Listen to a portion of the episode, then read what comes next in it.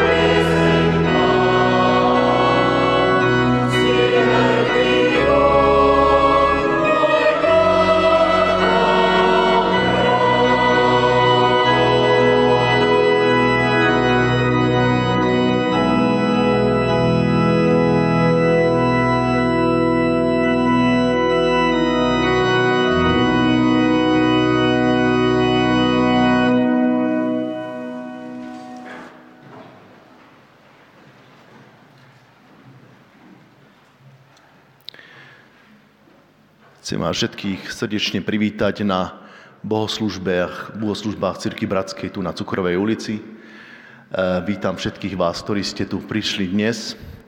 Je pozbudzujúce vidieť znova e, lavice plné ľudí a vítam všetkých, ktorí nás sledujú aj pri obrazovkách. E, v tomto po vianočnom období budeme pokračovať takou voľnou sériou, ktorá nebude mať žiadnu jednotiacu myšlienku, ale bude závisieť od jednotlivých e, bratov, ktorí tu budú stať, akú tému si zvolia. E, dneska sa tešíme na homiliu brata Petra Kučeru, ktorá má názov Pokiaľ ide o príchod nášho pána Ježa Krista. Tak uvidíme a budeme počuť.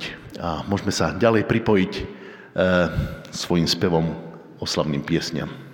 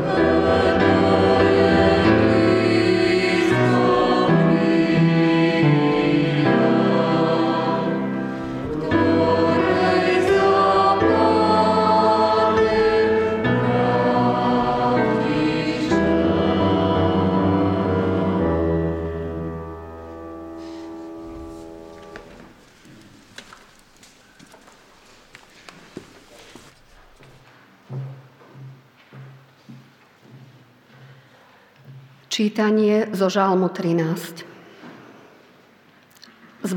Zbormajstrovi Dávidov žalm.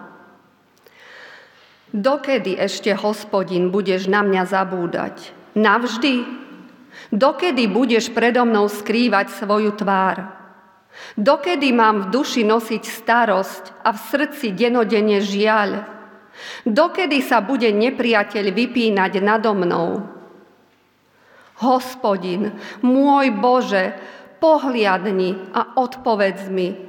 Rozjasni mi oči, aby som neusnul spánkom smrti, aby môj nepriateľ nepovedal, premohol som ho. Moji protivníci budú jasať, ak sa sklátim. Ja však dúfam v Tvoju milosť. Moje srdce plesá nad Tvojou spásou. Budem ospevovať hospodina, lebo mi urobil dobre.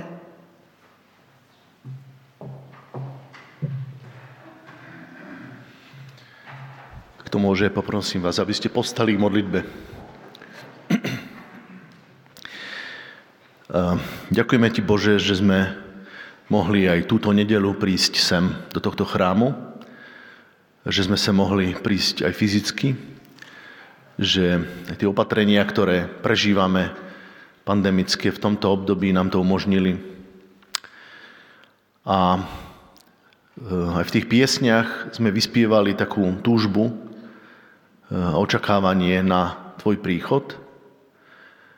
Eh, zaujímavé, že kresťania dlhé stáročia prežívajú očakávanie, že prídeš. Možno tí prví kresťania si mysleli, že to bude ešte za ich života. Ale my nepoznáme vôbec toto časovanie, my nepoznáme, kedy prídeš druhýkrát, Kriste, na tento svet. Ale veríme, že sa tak stane. A veríme, že ty budeš mať posledné slovo e, nad dejinami, nad históriou, nad všetkými vládcami tejto zeme.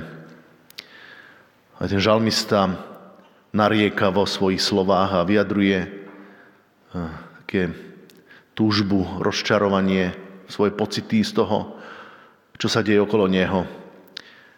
Možno sú to mnohom aj naše slova dnešné dni, pretože aj my prežívame neistoty, prežívame bolesť z odchodu našich blízkych, prežívame eh, choroby, zmetok, rozchody, ľudí, ktorí žili dlho spolu.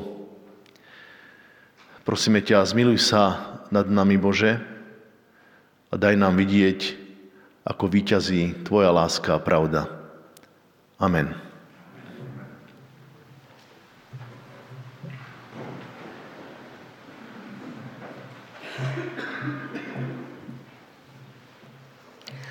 Druhý list Tesalonickým, druhá kapitola, prvý až 12. verš.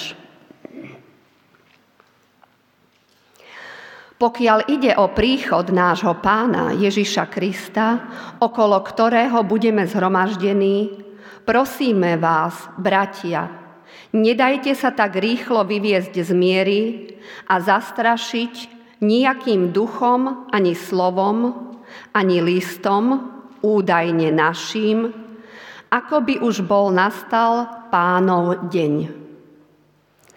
Nech vás nikto nezvedie nejakým spôsobom. Veď najprv musí nastať odpadnutie od Boha a zjaví sa človek neprávosti, syn zatratenia, ktorý sa protiví a povyšuje nad všetko, čo nesie Božie meno alebo je predmetom úcty, a to tak, že sa posadí do Božieho chrámu a bude sa vydávať za Boha. Nepamätáte sa, že som o tom už hovoril, keď som bol u vás? A teraz viete, čo ho zdržiava, aby sa zjavil skôr, ako nastane jeho čas. To tajomstvo neprávosti už pôsobí, ale skryte, dokiaľ nebude odstránený ten, čo tomu zabraňuje. A potom sa zjaví ten bezbožník, ktorého pán Ježiš zahubí dychom svojich úst a zničí svojim slávnym príchodom. Toho, čo príde pôsobením satana s celou jeho mocou, znameniami a lživými zázrakmi a všemožnou neprávosťou bude zvádzať tých, čo hynú, pretože neprijali lásku k pravde, aby boli spasení. Preto Boh na nich zosiela moc bludu, aby uverili lži a boli odsúdení všetci, čo neverili pravde, ale si obľúbili neprávosť.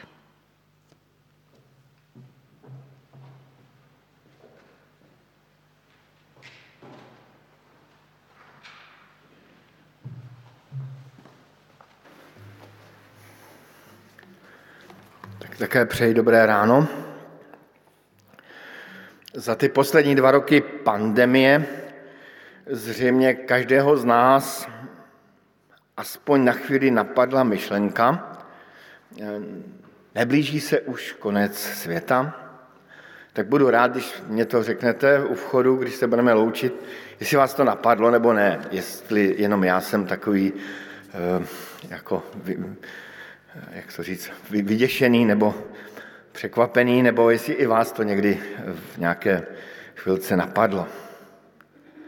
Eh, tak globální pandemie to tu ještě nikdy nebylo, globální oteplování eh, pocitujeme každý z nás na vlastní kóžu.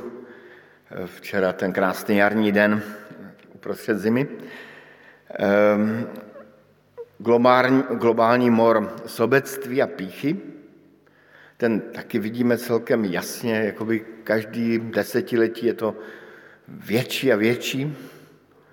Globální informační společnost, kde se dají šířit i dobré zprávy, ale eh, raději se šíří ty, ty zlé. A tak si říkáme, nebo myslím, že jako každý z nás, jak jsem říkal, si to tak možná říká, a já jsem si to přiznávám mnohokrát říkal, neblíží se to finále lidských dějin? Není už příchod Kristův doslova za dveřmi? A když jsme přemýšleli o kázáních pro eh, cukrovou na homolitické skupině, tak právě tam zaznělo, že by bylo dobré i na toto téma něco povědět, protože právě na toto téma mluví často i eh, jiní a mezi křesťany se tak jako množí různé takové ty eh, teorie blízkosti či vzdálenosti příchodu Krista. Rád bych pověděl, že Bible dává jasné odpovědi na naše otázky a otazníky. Ehm, rád bych to pověděl. Pravda, Bible dává odpovědi na tyto naše otázky, otazníky, ale spolu s těmi odpověďmi přichází další otázky a otazníky. A tak pojďme nahlédnout do ehm, situace jednoho zboru, zboru v Tesalonice, který vznikl z Pavlovy misie, kde právě tuto otázku příchodu páně řešili. A pojďme hledat i nějaké otázky, nebo spíš odpovědi, připomenutí pro naší dobu dnes. Snad bych jenom poznamenal, že ten sbor v Tesalonice byl, byl velmi dobrý sbor, takový normální, eh, z normálních křesťanů, kteří nějak neulítávali. Pavel byl s nimi velmi spokojený ale přece jenom tam přišla taková vlna znepokojení. Dopisy do Tesaloniky máme dva. E, příchod Kristův řeší apoštol Pavel už v prvním listu ve čtvrté kapitole a můžete i dnes odpoledne si e, třeba přečíst obě ty epištoly nebo tu čtvrtou kapitolu. Tam Pavel říká toto. Říkáme vám podle slova páně, my živí, kteří se dočkáme příchodu páně, zesnulé nepřejdeme, nepředejdeme, Zazní povel, hlas archanděla, zvuk boží polnice a pán sestoupí z nebe a ti, kdo zemřeli v Krista, vstanou nejdříve. Potom my živí, kteří se toho dočkáme, budeme spolu s nimi uchváceni v oblacích vzhůru vstříc pánu. Pak už navždy budeme s pánem. Těmito slovy se navzájem potěšujte. Tak to je ten první oddíl, z něhož plyne poučení číslo jedna. Ehm, a to je prosté. Kristus přijde. Ehm, to je takové poučení, o kterém každý křesťan nějak ví. Je to jako kdybych řekl, zítra bude pondělí. Ehm, tak za to si platíte kazatele, aby vám toto oznámili. Přesto zkusme si tu, tu, tu větu, že Kristus přijde, nějak víc postit k srdci. Nějak víc s tím počítat. Prostě tato varianta je stále ve hře. Sice Kristus slíbil, že přijde brzy, 2000 let je pryč, ale to slovo stále platí a slova písma se v tom Ehm, naprosto jasně zhoduje, tam, tam někam směřuje to vyústění lidských dějin, Kristův příchod. A nechme si ta slova o tom, že Kristus přijde projít naším srdcem, naší myslí.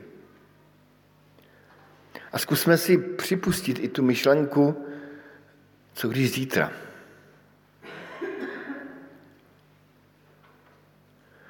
A pošel Pavel počítá s tím, že to bude velmi brzy. Říká tam, potom my živí, kteří se dočkáme příchodu Kristova.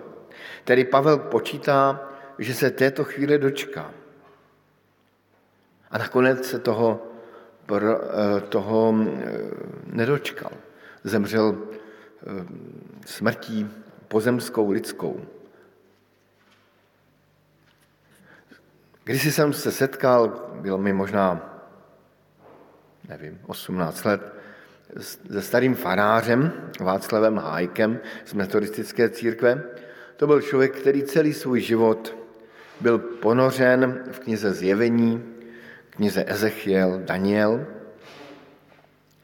A, a byl to velmi takový skromný a laskavý člověk. Ehm, a on mi říkal, Petříčku, ty se toho dočkáš. Já už ne ty se toho určitě dočkáš. A ta slova mě provázejí od těch 18 let až do dnes.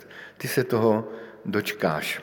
A kolikrát někdy, když zavírám večer oči, tak si říkám, tak co když zítra?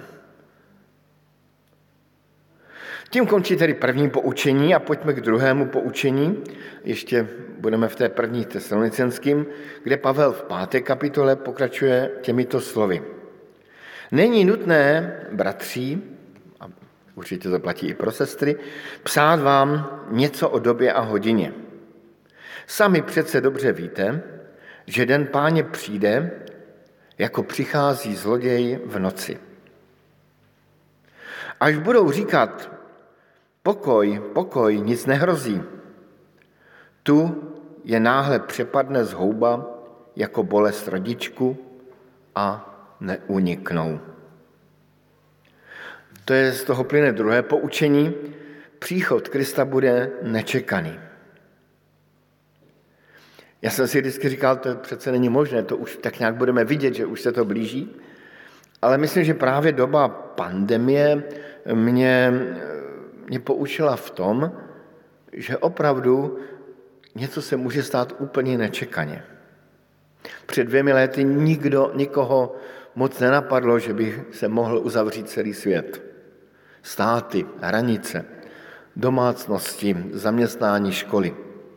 A najednou to přišlo téměř ze dne na den. Nikdo to nečekal. Lidé se ženili, vdávali, oslovovali. Poprvé jsem o pandemii před dvěmi lety slyšel v malé vesnické hospodě v Matkově s chlapy u piva jsem si o tom povídal A tak jsem se tomu smál. Za měsíc jsme byli zavřeni. Ten den přijde nečekaně. Nečekaně.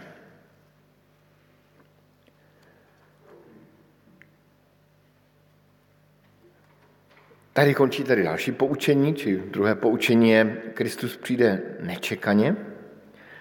A ta nečekanost, to, že to může přijít rychle, nás může až vyděsit.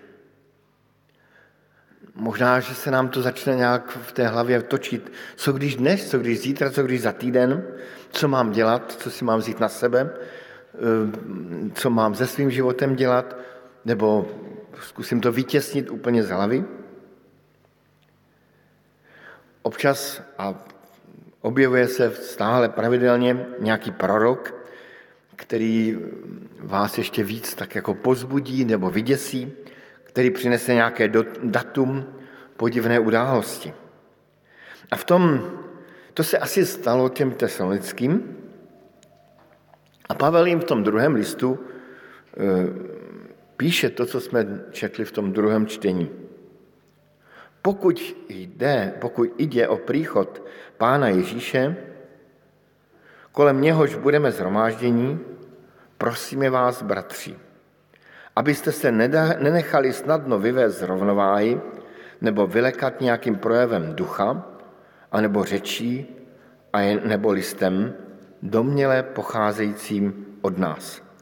Jako by den páně už měl nastat. V případě příchodu Kristu, Krista můžou doslova křesťana pobláznit. Ta myšlenka, co když to bude zítra, pozítří, za týden. Co když je Kristus opravdu za dveřmi? Často pod vlivem učitelů, jak říká apoštol Pavel, proroků, dopisů, knih, kdy ti proroci se zaštiťují, pán mi to zjevil. Um, přichází takové pobláznění, takové, takové i pobláznění a pobloudění. Můžeme odhadovat podle páté kapitoly té druhé tesalonicenským, že tamní křesťané opouštěli zaměstnání a své rodiny a už se věnovali očekávání příchodu Krista. A od té doby se podobné scény opakovaly a opakují dodnes. Ehm, lidé očekávají, vypočítávají, že Kristus přišel a přijde na svět. Ehm, právě jako v této oblasti byli fenomenální světkové Jehovovi, naši přátelé milí, eh, kteří, se, eh, kteří vypočítávali přesně příchod Pána Ježíše Krista. Dovoluji si jmenovat datumy. 1844, 1873, 1874, 1878, 1914, 1915, 1918, 1925, 1941, 1975. A to jsem asi nevyjmenoval všechny.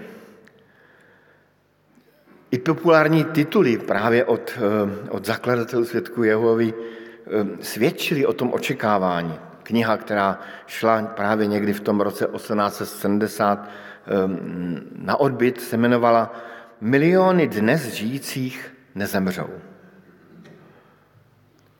Nástupce zakladatele světku Jehovových, Franklin Rutherford, dokonce postavil nádhernou vilu, kterou nazval Dům knížat a tvrdil, že v ní bude sloužit vzkříšeným patriarchám Abrahamovi, Izákovi, Jákobovi a dalším velkým biblickým mužům. Nakonec v tomto domě knížat sám zemřel. Podobné výpočty ale jsou provázeny i dnes. Zřejmě k vám některým došla, nebo jste si všimli, videí a knížek od našeho bratra milého Sergeje Mihála, eh, který je, byl kazatelem apoštolské církve v Prešově. A jeho, jehož knihy jsou velmi populární i v církvi bratrské a jehož videa si můžete eh, poslechnout. I, I ty názvy knihy opět svědčí, jako příchod syna člověka, vytržení. A jsou to jako knihy, které tak jako lákají k přečtení. Konečně se dozvím, jestli to bude zítra nebo pozítří. Jak nesmírně moudře vedl pán Bůh a poštola Pavla, když Pavel píše, a jako by trochu brzdil Pavel i sám sebe. A vyzývá, abychom se nedali snadno vyvést z rovnováhy nebo vylekat nějakým projevem ducha nebo nějakého slova, nějakým proroctvím. Slova o příchodu Krista opravdu umí vylekat a my se nemáme vyvést z rovnováhy. A to je to třetí poučení o příchodu Krista. Nedajte se ľahko vyvést rovnováhy a zastrašit. Tedy zachovat jakousi střízlivost, triezvost. A Pavel potom pokračuje dál. Ehm, říká, žádným způsobem se nedejte o někoho, od někoho oklamat, protože nenastane, tedy ten příchod Kristův, dokud nedojde ke spouře proti Bohu a neobjeví se člověk nepravosti, syn zatracení. Na jasné znamení apoštol Pavel, za jasné znamení apoštol Pavel považuje zjevení člověka, který je nazýván eh, antikrist, tedy ehm, tím otevíráme další kapitolu toho, té eschatologie, těch, té nauky o těch posledních věcí, postava antikrista. Člověk nepravosti, říká apoštol Pavel, syn zatracení, nebo o kousek dál říká ten zlý, svůdce v moci satanově. Postava antikrista, sjednotitele světa vůči pánu, jak v odporu vůči Kristu, vůči pánu Bohu, je nesmírně populární a živá. V době apoštola Pavla to byl především vládce Nero, v němž viděli tehdejší křesťané toho člověka, který se jasně, jednoznačně postavil do opozice vůči Kristu a křesťanům a ještě k tomu byl vládce tehdejšího světa, který tehdejší člověk znal. Když postoupíme o nějaké tisíciletí dále, dostaneme se do středověku, kde byli velmi s oblibou od reformátorů označování za antikrista papežové. A naopak od papežů byli za antikristy považováni reformátoři. Martin Luther byl typický prototyp antikrista. Ale můžeme jít až do dnešní doby, do 20. a 21. století. Kolik lidí z naprosto logických důvodů vidělo v Hitlerovi jasného antikrista, toho, který chce sjednotit celý svět a který se postavil eh, a klamal leží eh, celý svět a i postavil se vůči Pánu Bohu ve jménu Božím.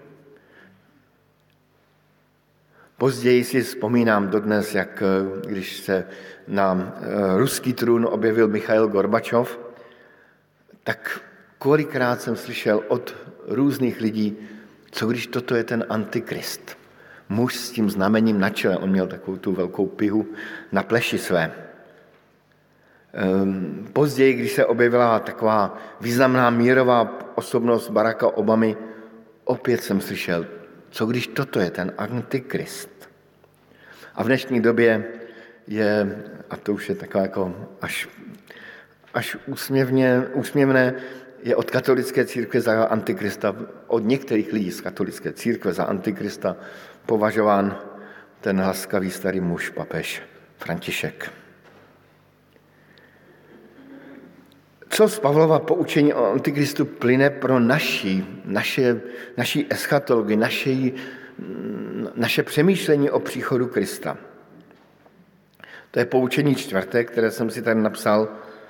Je dobré sledovat znamení doby. Proto Pavel tam říká, nezapomínejte, jak jsem vám to říkal, když jsem ještě byl u vás.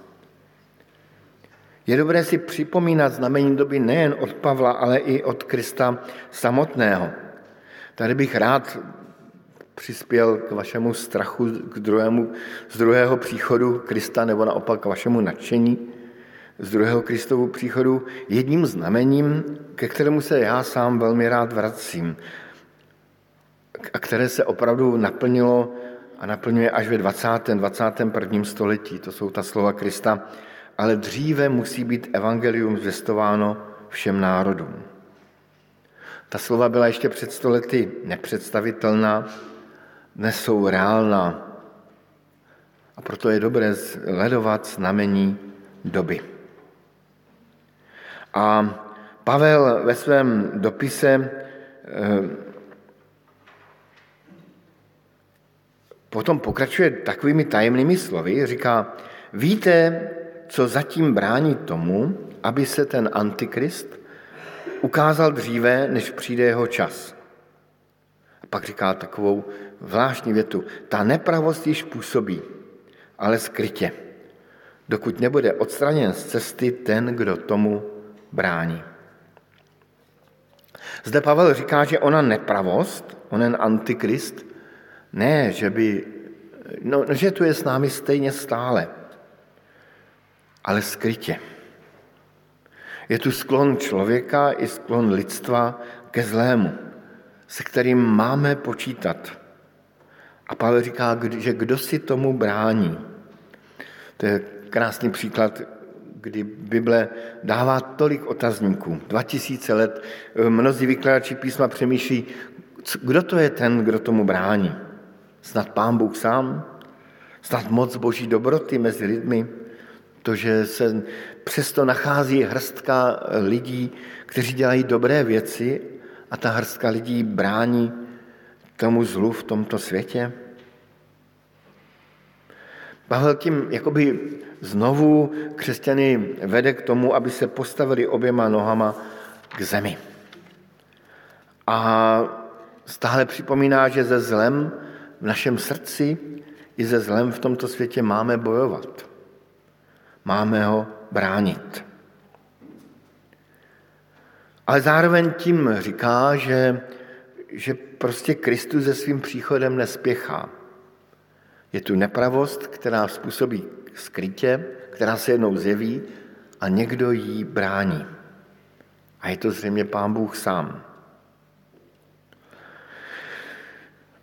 Petr, a pošel Petr v druhé Petrově eh, eh, tuto věc komentuje zase z úplně z opačné strany, kdy říká, pán nemečká so svojím prislúbením, ako sa někteří nazdávají, že mešká, ale je zhověvavý, lebo nechce, aby někdo zahynul.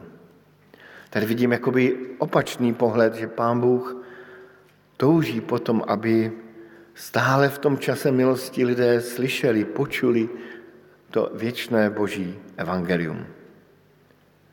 A to je poslední eschatologické poučení v dnešním kázání, že boží počítání času je jiné než naše počítání času. To zaslíbení přijdu brzy se opakuje v Bibli velmi často.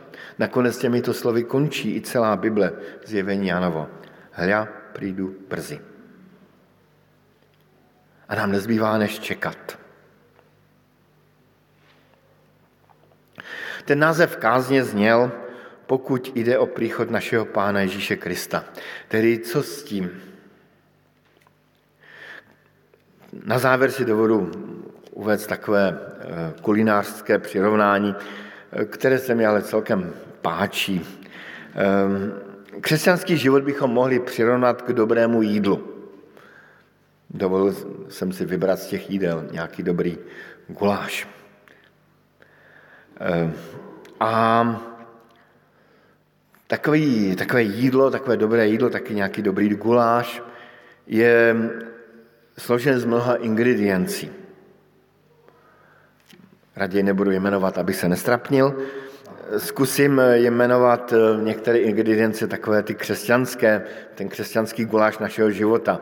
Náš život se teda často podobá tomu guláši, ale dejme tam víru, naději, lásku, posvěcení, oběť Kristovu, ovoce ducha, pěkně zamíchat a asi bychom do toho dávali spoustu další ingrediencí. A tu eschatologickou ingredienci, to očekávání příchodu Krista, bych si dovolil přirovnat k také nějaké té štiplavé paprice v guláši.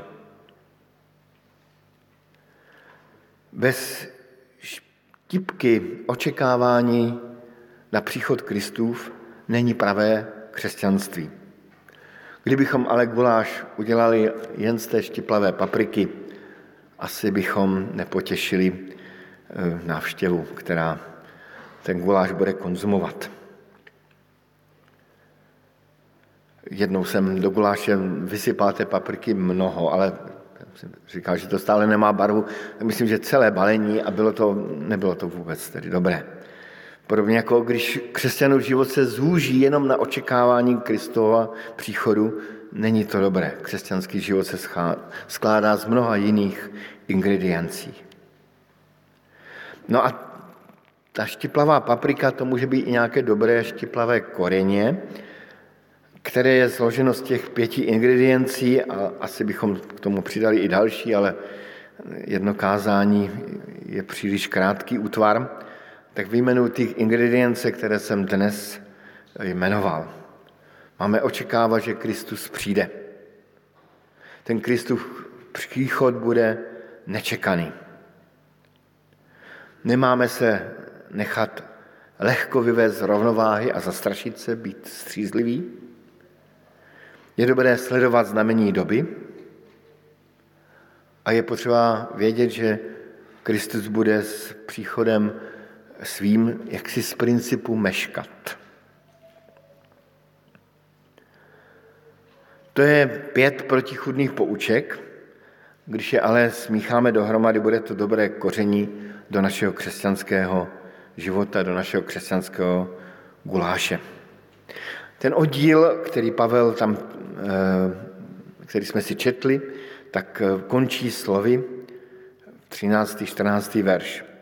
Podle jeho slibu čekáme na nové nebe a novou zemi, ve kterých přebývá spravedlnost. Proto, milovaní, očekáváte-li takové věci, snažte se, abyste byli čistí a bezposkvrní a mohli ten den očekávat beze strachu před Božím soudem. Amen.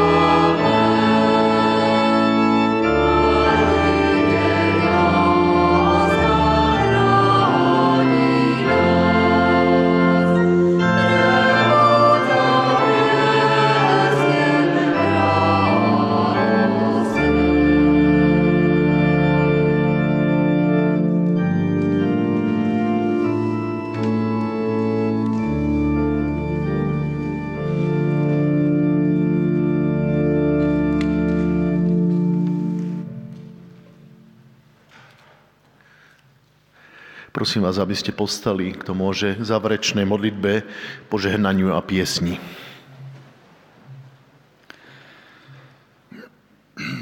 Pane Bože, eh, na svete sa, alebo v živote sa deje všetko nečakane. Spieva aj Milan Lasica. A ty sám hovoríš, že prídeš nečakane. Nečakane do tohto sveta, kde máme pocit, že sme zmetení stále viac a viac, kde e, stále viac sa hovorí na čierne, že biele a na biele, že čierne, kde, e,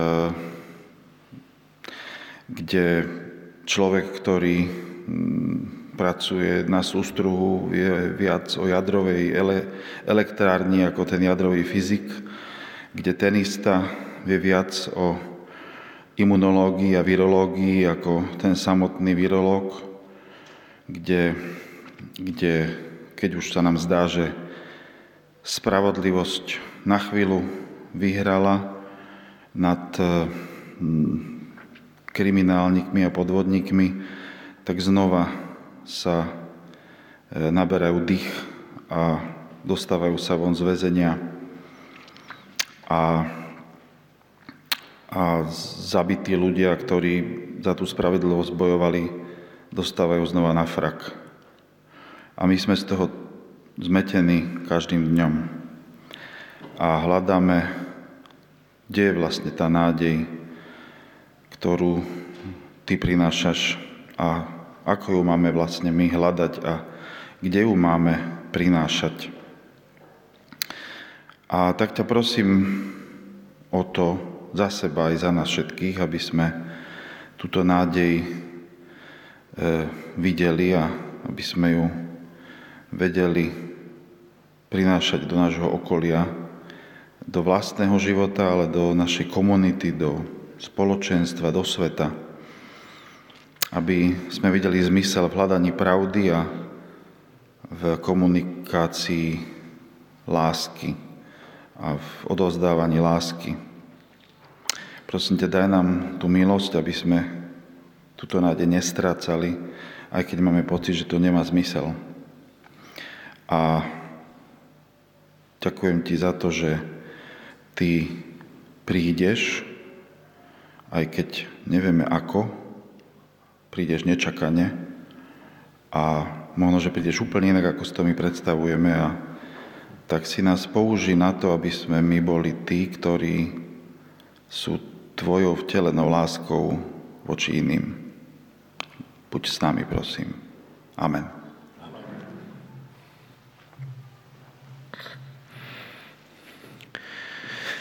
Nech, nás, nech nám uistenie o príchode Krista znie aj v našich súčasných dňoch.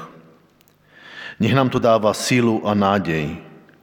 Silu žiť láskou naše všedné dni a nádej stretnutie s Tebou, Kriste. V mene Boha Otca i Syna i Ducha Svetého. Amen.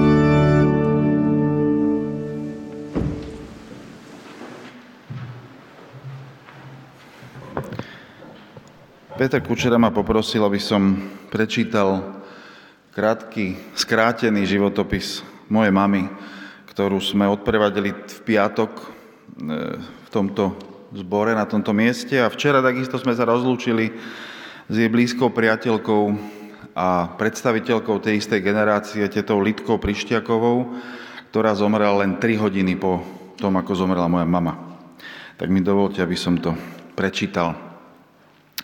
Vlasta Luptaková, naša mamička, alebo teta Vlasta, ako ste ju mnohí poznali, sa narodila 1. januára 1932 v Zemianskom podhradí do rodiny Zúberovcov. Hneď od začiatku jej, ju jej životná cesta pripravovala na nelahké úlohy. Narodila sa tak trochu nechcená. Jej mama Eva ju čakala v neideálnom vzťahu so svojím mužom Jánom Zúberom. Vypitím špiritusu sa mama pokusila o potrat, ktorý spálil jej pažerák a tehotná musela ležať pol roka v nemocnici. Avšak práve narodená vlasta mala silnú vôľu žiť. Ako dvojročná prežila rozchod a rozvod teda svojich rodičov a šesťročná aj smrť svojho otca, ktorý zomrel na círhozu pečenia. Staršia nevlastná sestra Mária a sestra Emília boli jej malým bezpečným svetom a medzi sestrami sa vytvorilo silné puto na celý život. Keď mala vlasta 7 rokov, Presťahovali sa zo zemianského podradia do Trenčína. Tri sestry museli okrem školy každý deň pomáhať. Skoro ráno pred školou roznášali mlieko do domov. Neda si poplakala pod perinou, že sa jej nechce vstávať a často hovorila pánu Bohu svoje túžby. Jednou z nich bolo dostať takého dobrého muža, ktorý by ani nepil, ani nefajčil. Bol aspoň o 10 rokov starší a mohol by byť jej aj otcom. Keď mala 14, prišla opäť ponuka na prácu pre jej mamu. Tentokrát v Bratislave a mamin brat Juraj jej pomohol s bývaním. Ujo Juraj, čerstvo obrátený veriaci, nadšený pre evanielium, ich pozval na evangelizáciu do zhromaždenia. Obe mladšie sestry Milka aj Vlastička sa obrátili a začali nový život. O dva mesiace na to uverila aj ich mama Eva. Tam Vlasta, Vlasta stretla aj svojho budúceho vysnívaného muža. Ondrej Lupták bol práve o niečo viac ako 10 rokov starší. Obidvaja sa narodili do ťažkých pomerov bez otcov, vychovali ich iba mami a o to viac si teda rozumeli. Mladý Ondrej prežíval zodpovednosť za mladú vlastičku, kupovali jej lístky na obedy, aby mala čo do úst. Často jej hovoril o svojej duchovnej viere a princípoch, ktorým uveril, ona by síce, síce radšej počúvala romantickú báseň či pieseň, ale keďže cítila, že sa plní jej dávna vymodlená túžba, prijala aj tento spôsob randenia. Ich srdcia a duše sa spojili a ešte 17-ročná sa vydala za Ondreja Luptáka. Spolu s Ondrejom si na 30 rokov vzala do spoločného bývania aj jeho mamu, Zuzana Lup, Zuzanu Luptákovu. Jej svokra bola prísna a zásadová žena. Sama vychovala troch chlapcov, pôrodná babica v troch dedinách okolo Mýta pod Jumbierom. Vlasta rada čítala, hrala volejbal, spievala či hrala na klavír. To však nebola predstava jej svokry. Musí sa predsa starať o domácnosť. Častokrát sa stalo, že keď odišla vlasta preč, niečo vybaviť, vrátila sa a skrine boli uložené úplne inak, ako keď nožom odreže. Aj si poplakala, aj si posmutila. Musela uznať, že stará mama, ako sme ju volali, to vedela – len ako si nemala veľa zlutovania nad mladou vlastičkou a ovzdušie bolo napeté. Vzťahy sa cez mnohé spoločné modlitby a vzájomné odpustenia riešili a upravovali. 9 rokov čakali na prvé dieťa a nebolo to pre ňu ľahkým obdobím. Nikdy neprestala veriť, že sa to podarí. A nakoniec im pán Boh požehnal do rodiny a do rodiny prišli štyri. Radosť z prvého dieťaťa bola poznačená napätím a smutkom spôsobeným zásahom štátnej bezpečnosti. Keď mala Zuzka 7 mesiacov, Ondrej sa raz domov z práce nevrátil. Len sa modlila, aby Ondríka, ako ho často volala, nevzali niekde na Sibír do Gulagu. Jeho však vzali na, na februárku a neskôr odsúdili na 1,5 roka za rozvracanie republiky. Tak totiž volali komunisti autentickú a pravdivú vieru, ktorá sa neskrývala a nehambila sa za to, že verí. Po týždni neistoty ju navštívili dvaja v čiernych plášťoch a prehľadali dom a až vtedy jej povedali, kde sa vlastne manžel nachádza. Nastalo obdobie skutočného života z viery. Kto zamestná ženu trestanca? Nikto. Prišla o príjem a tak musela chodiť na nočné šichty do Cvernovky, kým stará mama strážila malú Zuzku. Občas našla v schránke 10 či 20 korún na nákup potravín, alebo priateľkám štrikovala čiapky a klobúky. Žila z viery. Po Zuzke prišla Hanka, Ondrej a so 7-ročnou pauzou aj ja, Jozef. Obdobie, keď boli deti malé, považovala mamička za najkrajšie v jej živote – aj keď sa dialo v normalizačnom komunizme. Dom bol vždy plný hostí a nechybali ani misionári zo zahraničia, prinášajúci duchovnú literatúru a Biblie na čierno. Nebolo to vždy najbezpečnejšie. Keď sme, sa už všetci, keď sme už všetci chodili do školy, začala mamička pracovať na miestach, ktoré jej boli blízke. Najskôr na výtvarnom fonde, neskôr na rektoráte VŠMU. Umenie ju vždy priťahovalo. Vždy verne nasledovala a podporovala svojho muža, aj keď mala často na veci iný názor. Bola veľmi starostlivou, ale často kritickou ženou, ktorá vedela povedať svoju predstavu druhému aj tak, že ho to zabolelo. Hovorila spôsobom, ktorý sme väčšinou nepochopili, lebo sme ho nevedeli brať v kontexte jej nelahkého života. Napriek tomu deti, vnúčata a pravnúčata boli pre ňu najväčšou radosťou a každý moment, ktorý s nimi strávila, bol pre ňu pokladom. Stavebné prebudenie v cirkvi Bratskej prežívala spolu s ockom a bola pri ňom aj keď ho videla zriedkavo. Po nežnej revolúcii zakladal novú katedru evangelikálnej teológie a misie na Univerzite Matia Bela v Banskej Bystrici. Aj tam išla za ním a presťahovala sa do Bystrice. Tu prežili pekné obdobie viacerých rokov, až kým manžela Ondreja Boh neodvolal v roku 2003. Odvtedy prežila ako vdova takmer 20 rokov. Rada sa presúvala medzi Bystricou, Bratislavou, Levicami, Bardejovom či inými mestami, kde mala rodinu či svoje priateľky. Strávila čas na pobytoch so seniormi a tešila sa návštevám céry Zuzky z Kanady či ktoréhokoľvek zo svojich detí a vnúčat. Keď sa jej zdravie pred 4 rokmi začalo rapidne zhoršovať, presťahovali sme ju do Bratislavy, aby bola bližšie k obom rodinám jej synov. Jedno z najsilnejších období prežila za ostatných 8 mesiacov. Napriek ťažkým zdravotným komplikáciám a častej samote v nemocnici si oblúbila evangelickú diakoniu na Partizánske a sama prinášala do tohto prostredia radosť. Bola by radšej bývala vo svojom byte, ale nakoniec jej toto prostredie pomohlo a ona priniesla do neho svoju pretavenú radosť z bytia a vzťahu s Bohom. Z kritickej ženy a častokrát tej, ktorá nemala vľúdneho slova voči blízkym, sa stala láskavá, radostná, ďakujúca osoba, ktorá sa tešila na každú chvíľu strávenú s deťmi či vnúčatami alebo svojimi spolubývajúcimi či opatrovateľkami. COVID prekonala v nemocnici, dva pol týždňa v samote, s našimi dvomi krátkými návštevami. Prežila opäť pekný mesiac diakonii následne a krásne posledné spoločné Vianoce s rodinami jej synov. Posledný pobyt v nemocnici, ktorý bol od 26. E, decembra v noci, e, už jej telo nezvládlo. Jej mysel bola ešte 3 dní pred smrťou, keď sme ju naposledy osobne videli a držali za ruku, jasná, ale telo nevládalo. Jej srdce zastalo v sobotu 8.1.2022 o 9. ráno.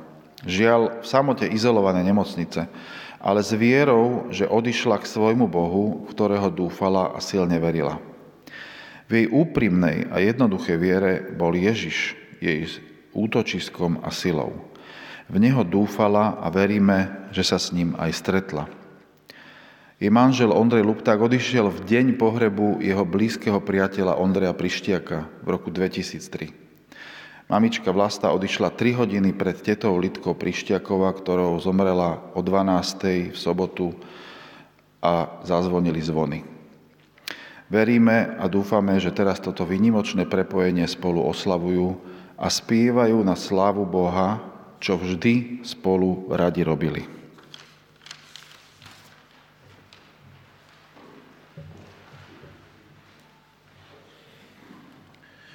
Ďakujeme za život tety Vlastičky. Posledné obdobia v tomto komunitnom okienku sme sa lúčili s viacerými ľuďmi z nášho prostredia, čo je teda realita týchto dní. Eh, naše stretnutia budú prebiehať naďalej pravidelne v týchto priestoroch. Sme radi, že od dnešného dňa sa môžete chodiť v počte 125, takže veríme, že všetci, ktorí prídu, môže, môžu tu byť.